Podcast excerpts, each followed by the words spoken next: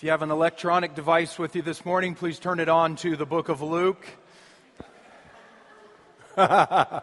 We're getting to that place. aren't we? If you have an, the archaic version, open it to the book of Luke, chapter 20. If you don't have a Bible with you this morning and would like to borrow one, just slip your hand up. One of our ushers will bring one to you. And if you don't have one at home, you're welcome to take it home with you. I'm preaching through the book of Luke. We are now in Luke chapter 20. We'll be reading verses 27 through 40. Luke chapter 20, verses 27 to 40. Let's pray. Father, we know that Jesus said in the Gospel of John, I am the light of the world. And we believe that. We believe, Lord Jesus Christ, that you are the light of the world, that apart from you, we are dwelling in darkness, spiritual darkness, bound in that darkness, unable to see. And we ask, Father, now, we ask you, Jesus, we ask you, Holy Spirit, that you would be light in our hearts now you would enlighten our hearts. Father, you would help us to see Jesus to be the supreme treasure he is. Father, I pray our hearts would be gripped by the beauties of Christ and the glories of Christ. And Father, our hearts would, would desire to run after Christ all of our days. We need you. We thank you, Jesus, the light of the world. We trust you will do this today, for it's in your name that we now pray. Amen.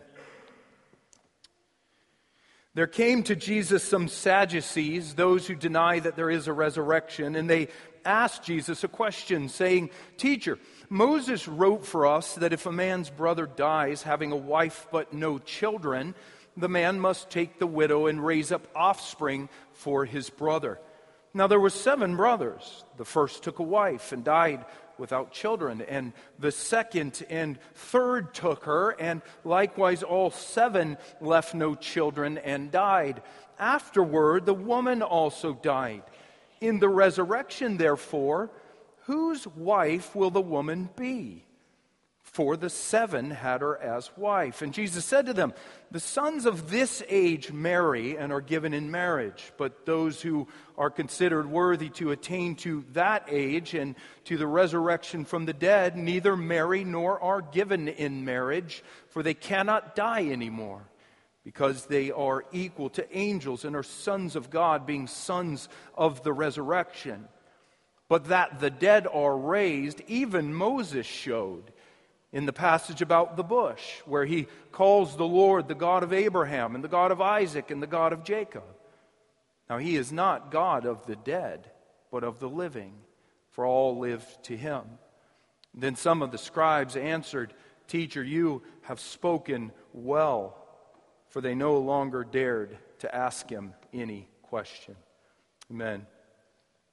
In 1952, a young woman named Florence Chadwick stepped into the Pacific Ocean just off of Catalina Island.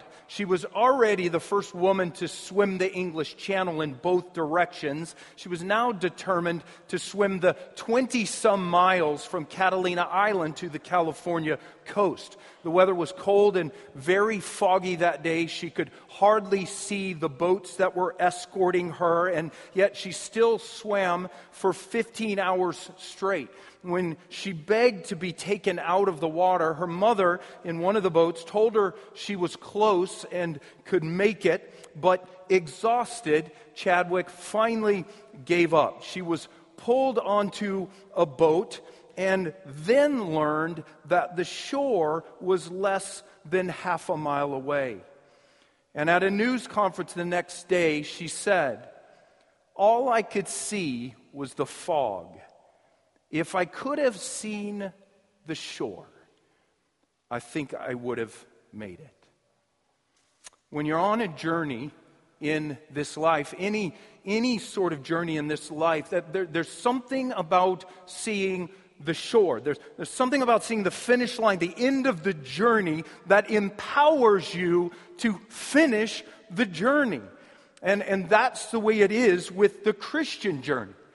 If you are a Christian, a, believer who trusts in Christ as Savior and Master, then your ultimate shore is heaven. That is where you are now heading. And in order to journey, to journey well in this life toward heaven, you have to see the shore. You, you, you have to focus regularly on heaven. You have to fix your eyes, fix your heart and mind daily on heaven and, and all that's associated with heaven. And, and if you don't see that shore regularly in your Christian life, if you don't focus on heaven and, and all that's associated with heaven, or maybe you don't understand heaven very well, if heaven is foggy to you, you will tend to struggle in your Christian life and be tempted at times to give up. There, there's something about seeing the shore that empowers you to finish the journey. And in this passage here, Jesus, he lets us see a bit of that shore. Jesus talks here in this passage about one thing that is associated with heaven, and that is the resurrection. There are two main parts to this passage here. I believe both of them have to do with the resurrection. And the first thing Jesus gives us here are some characteristics of the resurrection, some characteristics or features of the resurrection. Luke says in verse 27 that some Sadducees came up to Jesus here. Jesus is just a couple days from death here in Luke chapter 20. He's, he's in Jerusalem now, teaching daily in the temple in Jerusalem. And the religious leaders in Luke 20 try repeatedly to trap Jesus all, all of these verbal traps here in Luke 20 that they throw at Jesus in an effort to trip him up and cause him to say something that would give them a reason to kill him. The leaders have already tried now, here in this chapter, to trap Jesus two times. And now they try one final time. The first two traps in this chapter came from members of the Pharisee party, but this trap comes from the Sadducees. The Sadducees were, were bitter rivals of the Pharisees. Both of those two groups in first century Israel just, just battling it out for, for control of the Jewish religion. And, and the Sadducees, they differed from the Pharisees in a couple of key ways. One of the major ways that they differed was in their view of the resurrection. The Pharisees believed in a resurrection of the dead. The Pharisees believed that at some point in the future, the dead would be raised again. But the Sadducees did not believe in a resurrection. They also didn't believe in any type of penalties or rewards after death. The Sadducees believed that at, at death, the, the soul just died right along with the body. Good night, lights out, that's it. I taught my kids to remember the Sadducees and to remember what the Sadducees were about like this. They were sad, you see, because they did not believe in a resurrection. And, and one of the reasons that the Sadducees didn't believe in the resurrection was because they only accepted the first five books of the Old Testament and they rejected the rest. The Pharisees, on the other hand, they, they accepted all 66 books of the Old Testament, but the Sadducees only accepted the first five books of the Old Testament to be Holy Scripture from God. Those first five books of the Old Testament, which they accepted, are called the Torah or the Pentateuch, the five books. My my children were learning about the Pentateuch a while back, and one of my kids thought it was the Pentateuch, the five toots. Okay, it's not the five toots, it's, it's the Pentateuch, the first five books of the Old Testament. Those were the only books that the Sadducees accepted as true scripture from God. And the Sadducees thought that those first five books didn't teach anything about a resurrection. So the resurrection must be false. So there were differences between the Pharisees and the Sadducees. But listen, they both wanted to trap Jesus here in Luke chapter 20. The Pharisees have already taken their shots and failed. And it's almost as if the Sadducees were kind of sitting back, watching the Pharisees fail. And they step up now to show the Pharisees how it's done. And the Sadducees tried to trap Jesus here with a question about the resurrection. These Sadducees here, they know that Jesus believes in a resurrection from the dead.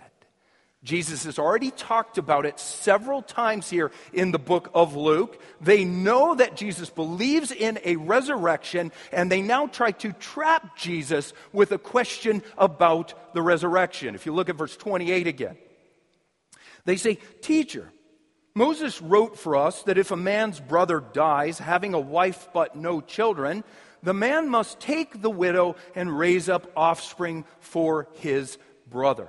And the Sadducees were talking there about a passage from the Pentateuch, those first five books that, that Moses had written. Moses wrote the Pentateuch. They refer to it. Moses wrote to us there in the Pentateuch, and they're talking about a passage from Deuteronomy 25, where, where God, speaking through Moses, had given the Jews a command. God had said there back in Deuteronomy 25 that if a man died without having a son, the dead man's brother or closest living male relative should then take the dead man's widow as his own wife. And if they then had a son together, the son would take the dead man's name. And that was God's way of preserving family lines in Israel so those family names didn't die out. And that law from Deuteronomy 25, it eventually became known as the levirate marriage law. It comes from the Latin word levir, which means husband's brother. And you, you can see that levirate law in action in the book of Ruth with Ruth and Boaz. And these Sadducees here, they, they believe that this levirate law from the Pentateuch, they believe that this law creates some problems for the doctrine of the resurrection. So they now ask Jesus a question here based on that levirate law. If you look at verse 20 again, the Sadducees now say, Now, Jesus, there were seven brothers. The first took a wife and died without children, and the second and the third took her, and likewise all seven left no children and died. Afterward, the woman also died. In the resurrection, therefore, Whose wife will the woman be? For the seven had her as a wife. so the Sadducees had concocted this nice little scenario for Jesus. He probably didn't just use it for Jesus. I imagine these Sadducees also probably used this riddle with the Pharisees who believed in the resurrection. But here they have this riddle of sorts, this, this scenario for Jesus. Seven brothers, Jesus. One of them, after marrying a wife, dies. The other brothers then marry her, one after the other, fulfilling their levirate duties, but they also die. And, and man, don't you know that that last brother thought long and hard before marrying the woman? he looks at this woman and thinks she's not safe for some reason. I don't know what the deal is. You marry this woman and you die. But he marries her and he dies. They all die. And none of the brothers none of the brothers had any children with this woman, which is key because now they are all equal in status. And the Sadducees then say, So, Jesus, in this resurrection that you speak of, which of the seven will have her as a wife? You know, it, it's a ridiculous question. This, this, hypothetical scenario that would never likely occur on this planet. Uh, the, the, the type of question that some theologians are prone to ask. Uh, Thomas Aquinas once asked, How many angels can dance on the head of a pen? and you know the answer is? Who cares? Because no angel in the universe ever would dance on the head of a pin. It's ridiculous. And this question here is also pretty ridiculous, would never likely happen, but these Sadducees here think that they have now trapped Jesus. They believe that this marriage dilemma here proves that a resurrection of the dead is ludicrous, but most importantly, these Sadducees believe that a resurrection is unscriptural.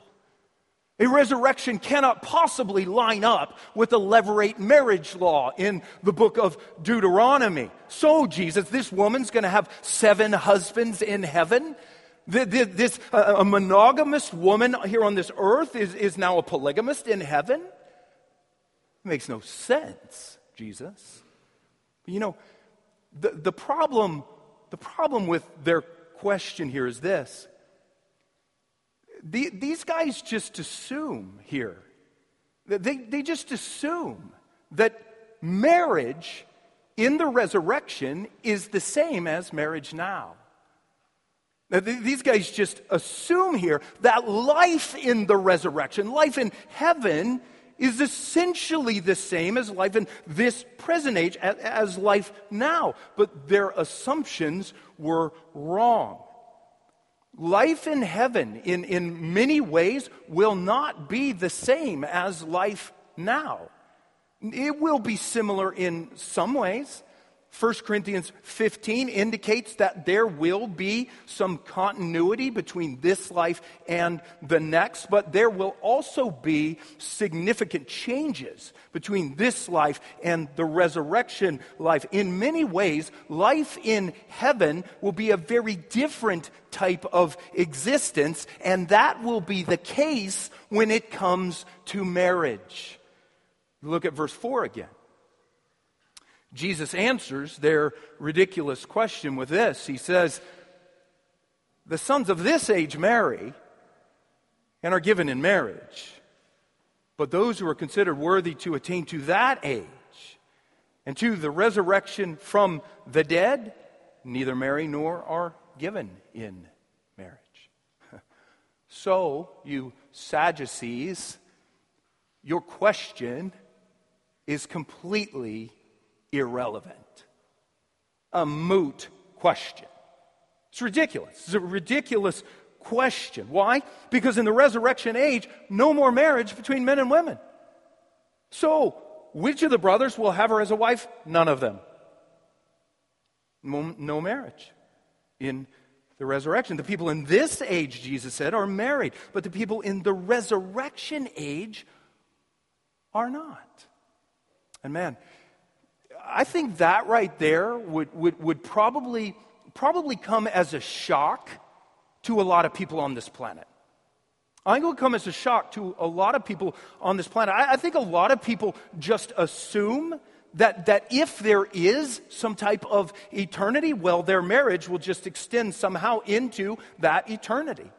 I read that type of stuff all the time on Facebook. My, my, my mom, my pa, they're just enjoying marriage now in heaven with the big man upstairs.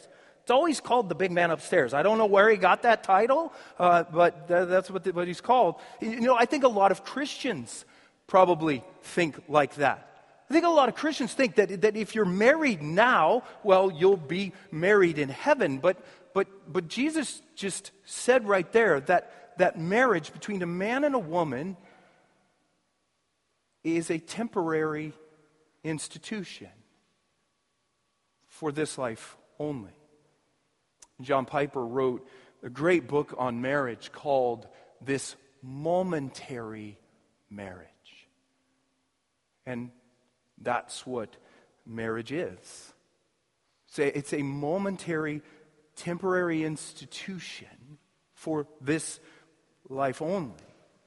And, and you know, for people who find themselves right now in a, a difficult marriage, that might sound like good news. Thank God I just have to hang on a little bit longer and it's, uh, it's done. But listen, man, for people who find themselves right now in a happy marriage, that might sound like bad news. It sound like sad news. And I'll be honest with you, that's how it feels to me at times when I think about it. You know, it's very providential that I would be preaching on this text today, October 11th, because on this date, 12 years ago, my wife Molly and I were married in a little, thank you.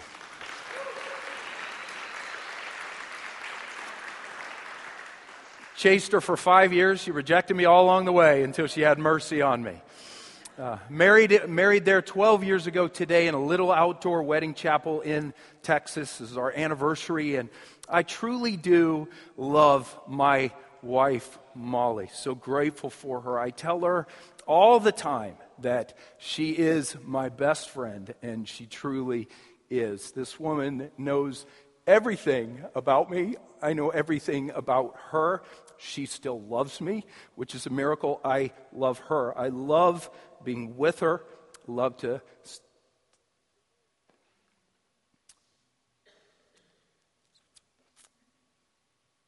love to spend time with her.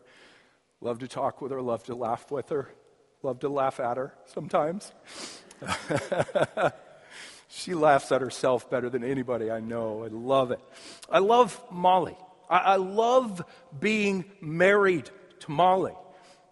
And when I think that in heaven we will no longer be married, I do seriously get a bit of a pit in my stomach. And I have to remind myself that, that whatever joy there is in this life, the joy of this life, it pales in comparison to the joys of the next life. And, and whatever there is in this life, in anything good in this life that is not carried over to the next life, well, it will simply be replaced with something far better. And that is the case with marriage, I believe. Jesus says here that I will not be married to Molly in heaven, but he doesn't say here that I won't know Molly. No, the Bible indicates that we will still know our loved ones in heaven, and we will probably love them in, in a much deeper and, and, and a much better way. You think about it in heaven, there will be no more sin in our relationships with other people. I won't sin against Molly anymore, and she won't sin against me anymore. Thank God. we, will see, we will see, we will see one another through sinless eyes. We will love one another from sinless hearts. Our love for one another, our, our friendship, our companionship will probably be much deeper, much better than it is now. And we probably won't just have that type of relationship with one another in heaven, but also with other people in heaven. R.C. Sproul says, quote, part of the reason why marriage means so much to us is the companionship it brings.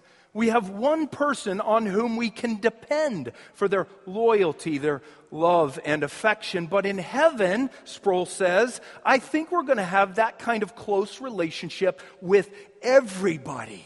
Because once sin is removed from human relationships, we will be able to enjoy a closeness with others that would transcend what we enjoy with our own marriage partners now.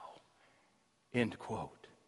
Man, a much better relationship with my spouse in heaven, but also with others in heaven. But marriage between men and women, it will be no more. And, and why? why? Why won't people be married in heaven? Lots of reasons. Let me name just two. One reason why people will no longer be married in heaven is because the primary purpose for marriage will then be fulfilled. Do you know why God originally created marriage back in the book of Genesis? Do you, do you know what the primary purpose for marriage is? And, and, and contrary to popular belief, God did not ultimately create marriage for your happiness. Okay, I can't tell you how many times I've heard that. What's marriage for? It's for my happiness. No, it's not ultimately for your happiness. God didn't ultimately create marriage for your happiness. God didn't ultimately create marriage so you wouldn't be lonely. God ultimately created marriage between a man and a woman because God wanted to give us a tiny picture of the relationship that exists between Jesus and his people.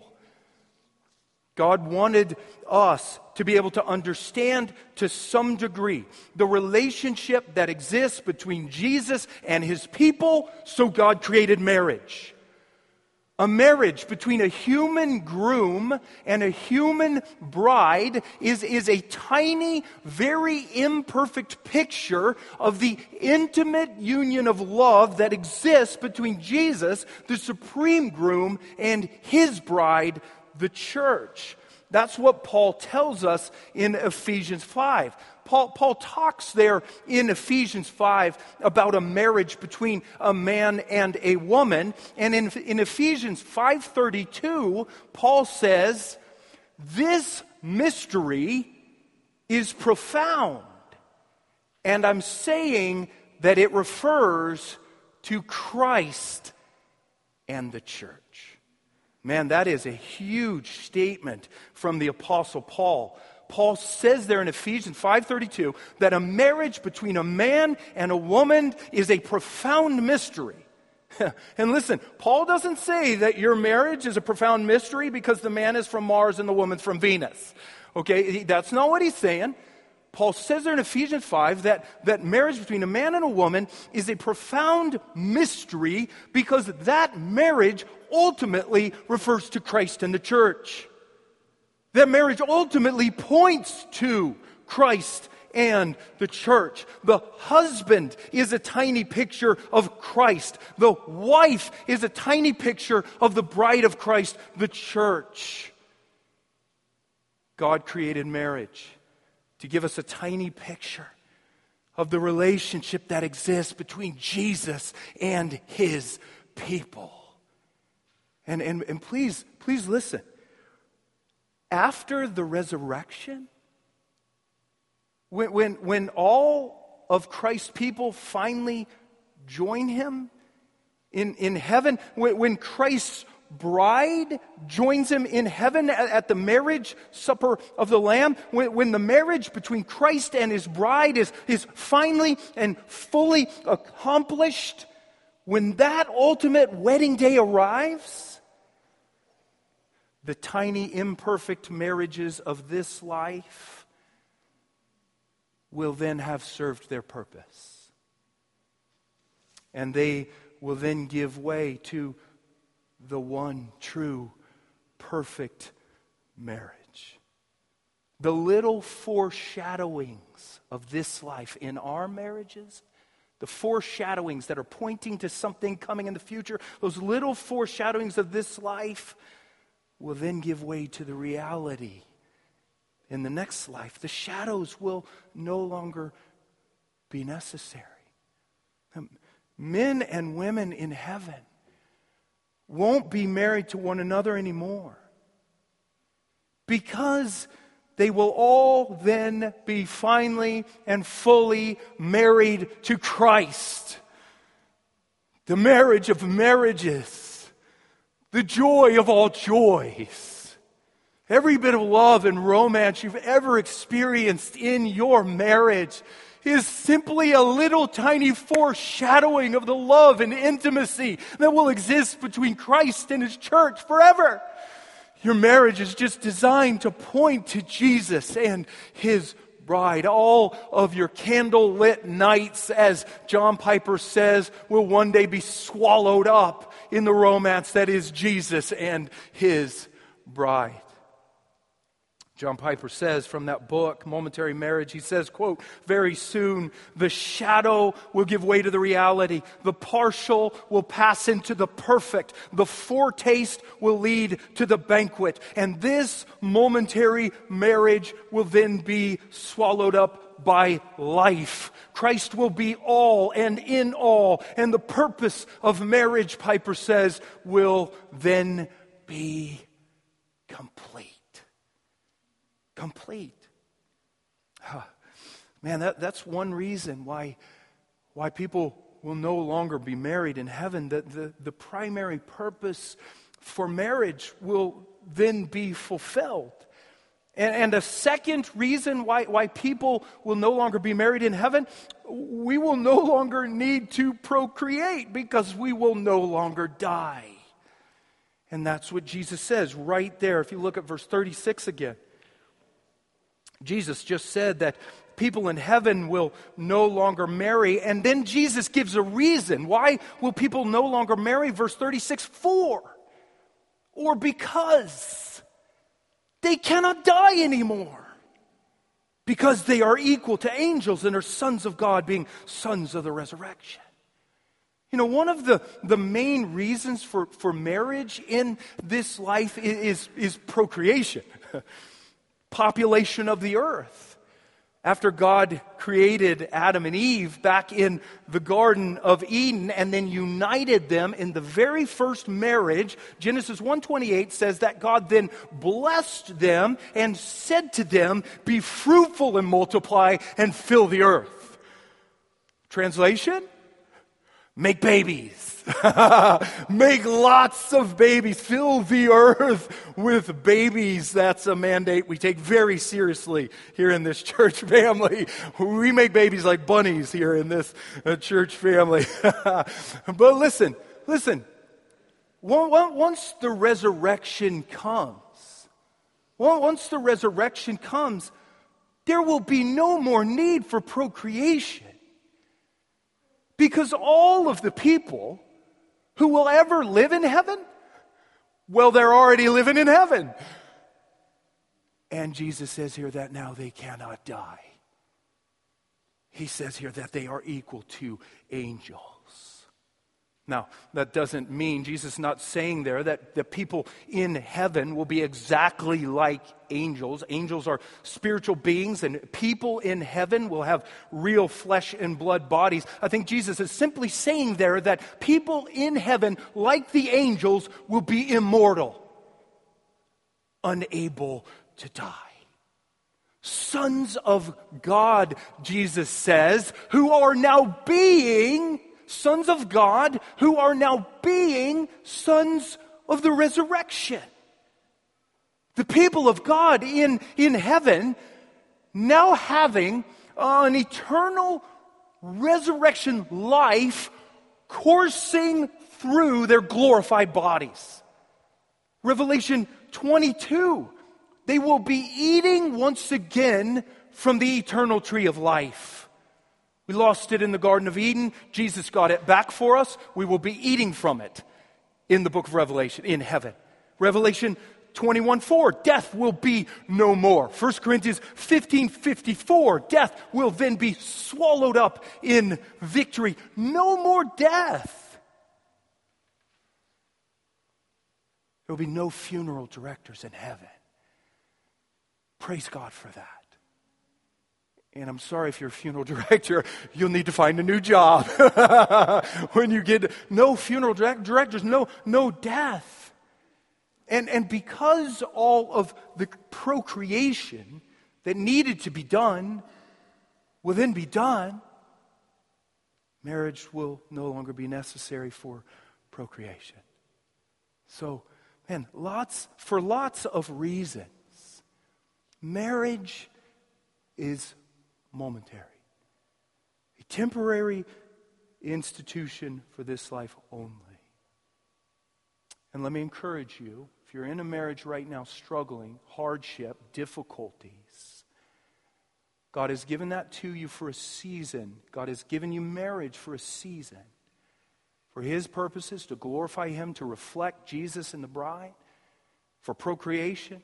God has given you marriage to sanctify conform you to the image of Christ. Again, ultimate goal of marriage is not your happiness on this earth. The goal is that we would glorify God, reflect Jesus and his bride. Goal is that you'd be sanctified. And man, your marriage will be sanctifying.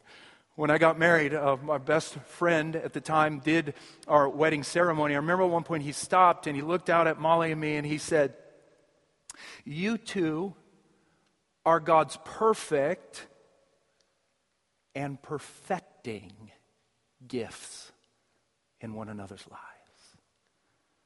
Your spouse is God's perfecting gift for you to conform you to the image of Jesus and get you ready to meet him. It's a temporary institution. And man, you look at the verses we just covered there, those verses right there, man, Jesus just laid out for us some characteristics of the resurrection, some characteristics of heaven. Jesus just let us see a little bit of that eternal shore.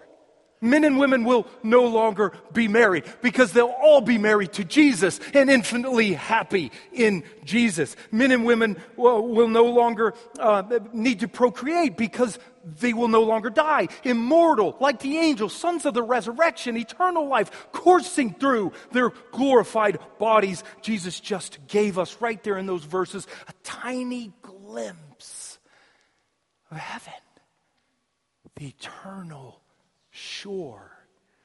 So that's one thing Jesus gives us here in this passage some characteristics of the resurrection. And the second thing Jesus gives us here is some Old Testament evidence for the resurrection. Old Testament evidence for the resurrection. If you look at verse 37 again, Jesus just said to these Sadducees that there'll be no marriage in the resurrection. And then Jesus adds this But, Sadducees, that the dead are raised, even Moses showed it in the passage about the bush, where he calls the Lord the God of Abraham, the God of Isaac, and the God of Jacob. Now, he is not God of the dead, but of the living, for all live to him. Man, I love what Jesus does in these interactions with people. love what Jesus just did right there. These Sadducees in front of him, they do not believe in a resurrection from the dead. So Jesus just gave them some Old Testament evidence for the resurrection. He just showed them an Old Testament passage that indicated that there would be a resurrection. But here's the cool thing about what Jesus just did right there. Jesus, he, man, he could have drawn from just about any of the 66 Old Testament books in order to give them evidence for the resurrection. For example, Jesus could have drawn from Job 19:26 where Job says this, "After my skin has been destroyed, yet in my flesh I shall see God."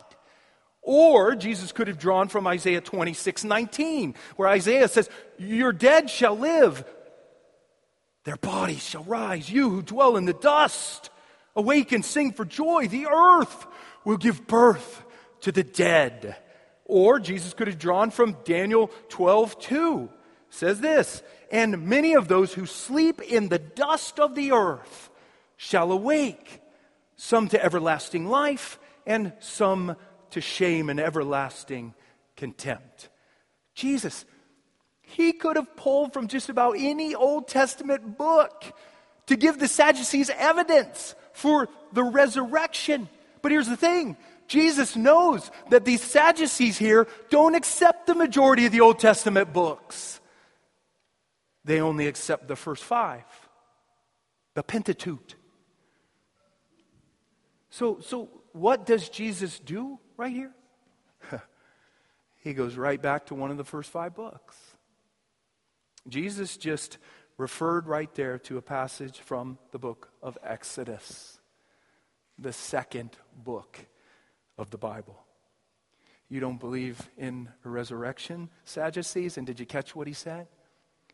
Even Moses. See, they had said to him before, Moses says this back in the Pentateuch because Moses wrote the Pentateuch.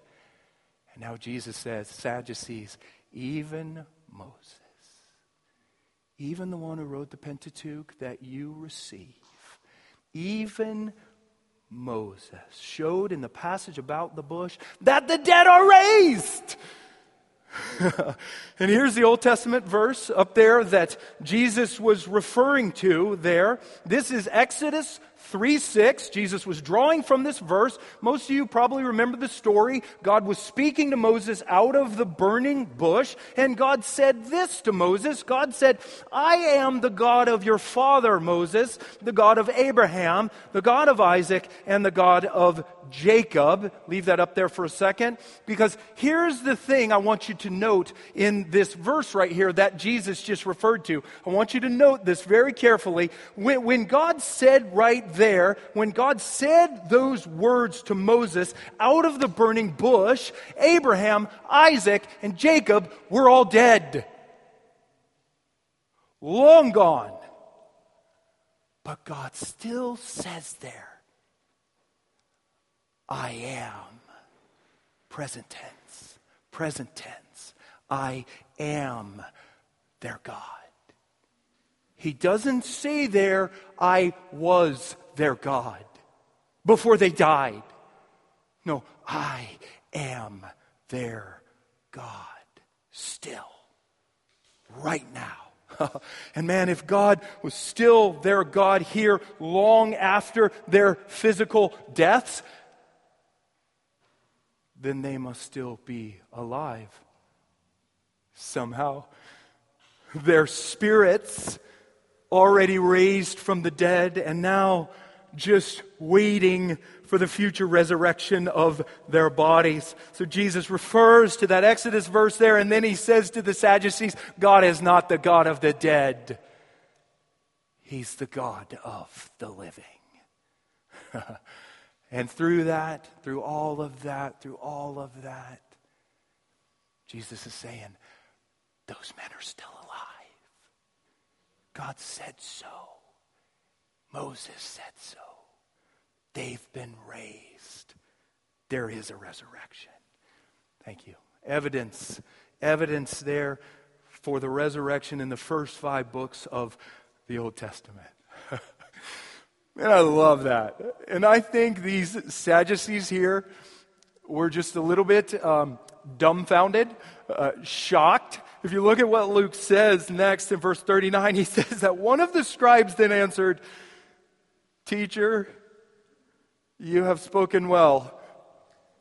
And Luke goes on to say that they no longer dared to ask Jesus any questions. Man, I love it.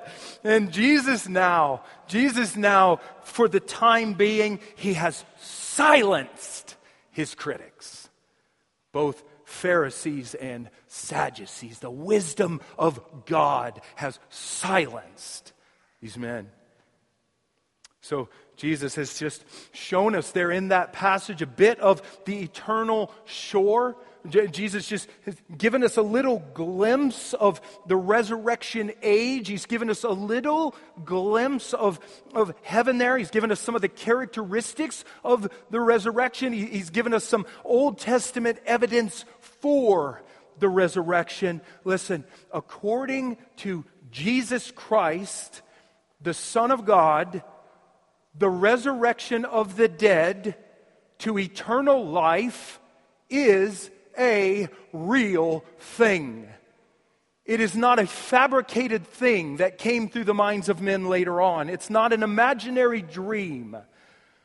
The Son of God says the resurrection is real. And he's indicating to us here in this passage that it is gloriously and infinitely amazing, better than anything we could ever imagine. But, but please listen to me. Jesus is very clear about something here in this passage, and, and here it is. The people who will ultimately reach that heavenly shore, the people who will one day be resurrected to eternal life and, and enjoy those things that Jesus has talked about here, that won't be every person on the planet. Look at verse 35 again. Who will end up in heaven? Jesus tells us here, he says that it will be those who are considered worthy to attain to that age and to the resurrection from the dead. And you know what that means? One thing that means Jesus Christ does not believe in universalism, where every person on the planet goes to heaven. Jesus doesn't agree with it. No, Jesus makes it crystal clear there. The only people who end up in heaven are those considered worthy to attain, those who are considered worthy by God to attain unto heaven. And, and who on this planet will be considered worthy by God to attain unto heaven? Well, Jesus has been telling us all the way through the book of Luke. Who, who will it be? Those who repent, trust, and bear fruit that indicates that their heart has been changed. Those, those who, those who, who repent or turn away from their sin, who trust in Christ as both Savior and Master and bear fruit. They, they produce good works in their lives that indicates that their heart has truly been changed they will be considered worthy to attain unto heaven. Those who do not truly repent, trust, and bear fruit, they will not be considered by God worthy to attain unto heaven. They will not be resurrected to eternal life, as we just saw in Daniel 12. They will be resurrected to shame and everlasting contempt in hell. Only those who repent, trust in Christ and bear fruit will ultimately be considered worthy to attain unto heaven. And listen, those people who do repent, trust, and bear fruit, they will, without a doubt, attain unto heaven. Do you know why? Because Jesus made sure of it. Jesus Christ came to this earth and he lived and died to pay the penalty for our sins. But then Jesus rose again a bodily resurrection from the grave, rising again, a flesh and blood body, and Jesus and entered heaven in a glorified body. Jesus was considered worthy by God his Father to attain unto heaven where he originally started. And the Bible says that, that now everyone who is genuinely united to Christ by a living faith will also rise again someday, just like Jesus and be considered worthy by God to attain unto heaven like Jesus. A bodily resurrection from the grave like Jesus, rising again in a glorified flesh and blood body like Jesus, and entering heaven like Jesus, where we will then live with Jesus, married to Jesus, enjoying Jesus, and also living in deep and joyful relationships with other believers forever. Man, the resurrected people of God enjoying that infinitely amazing eternal shore called heaven. So if you're here today, man, and, and you're not on that journey yet, start today. Repent of your sins, trust in Christ. And second, you do that, you will start bearing fruit that indicates that you have received Christ. But listen, if you are already on that journey, toward heaven right now, let me encourage you to do something. Focus on that shore. Fix your eyes daily. Fix your hearts and your minds daily on heaven and all that is associated with heaven. There is something about seeing the shore that empowers and enables you to finish your journey. May God help us to see the shore and give us faith and strength to run for it with all of our strength. Father, we thank you. Your word, it cuts through uh, soul and spirits, a discerner of the thoughts and intents of the heart. We thank you, Father, for your word. We bless you for it. And uh, Father, we pray again, you give our hearts light to see and lights to receive what you have done for us through Christ. May our hearts be gripped by Him. May we have faith, Lord, to really believe that heaven is better than what we have now. Lord, I thank you that this life is not our best life, that our best life in Christ is still waiting to come Give us faith to believe it. Give us, give us faith. Give us strength, Lord God, to run for it. In Jesus' name, amen. Amen. Well, praise God. We're um, uh, up against our time here this morning, so I'm going to call an audible and we won't have a final song.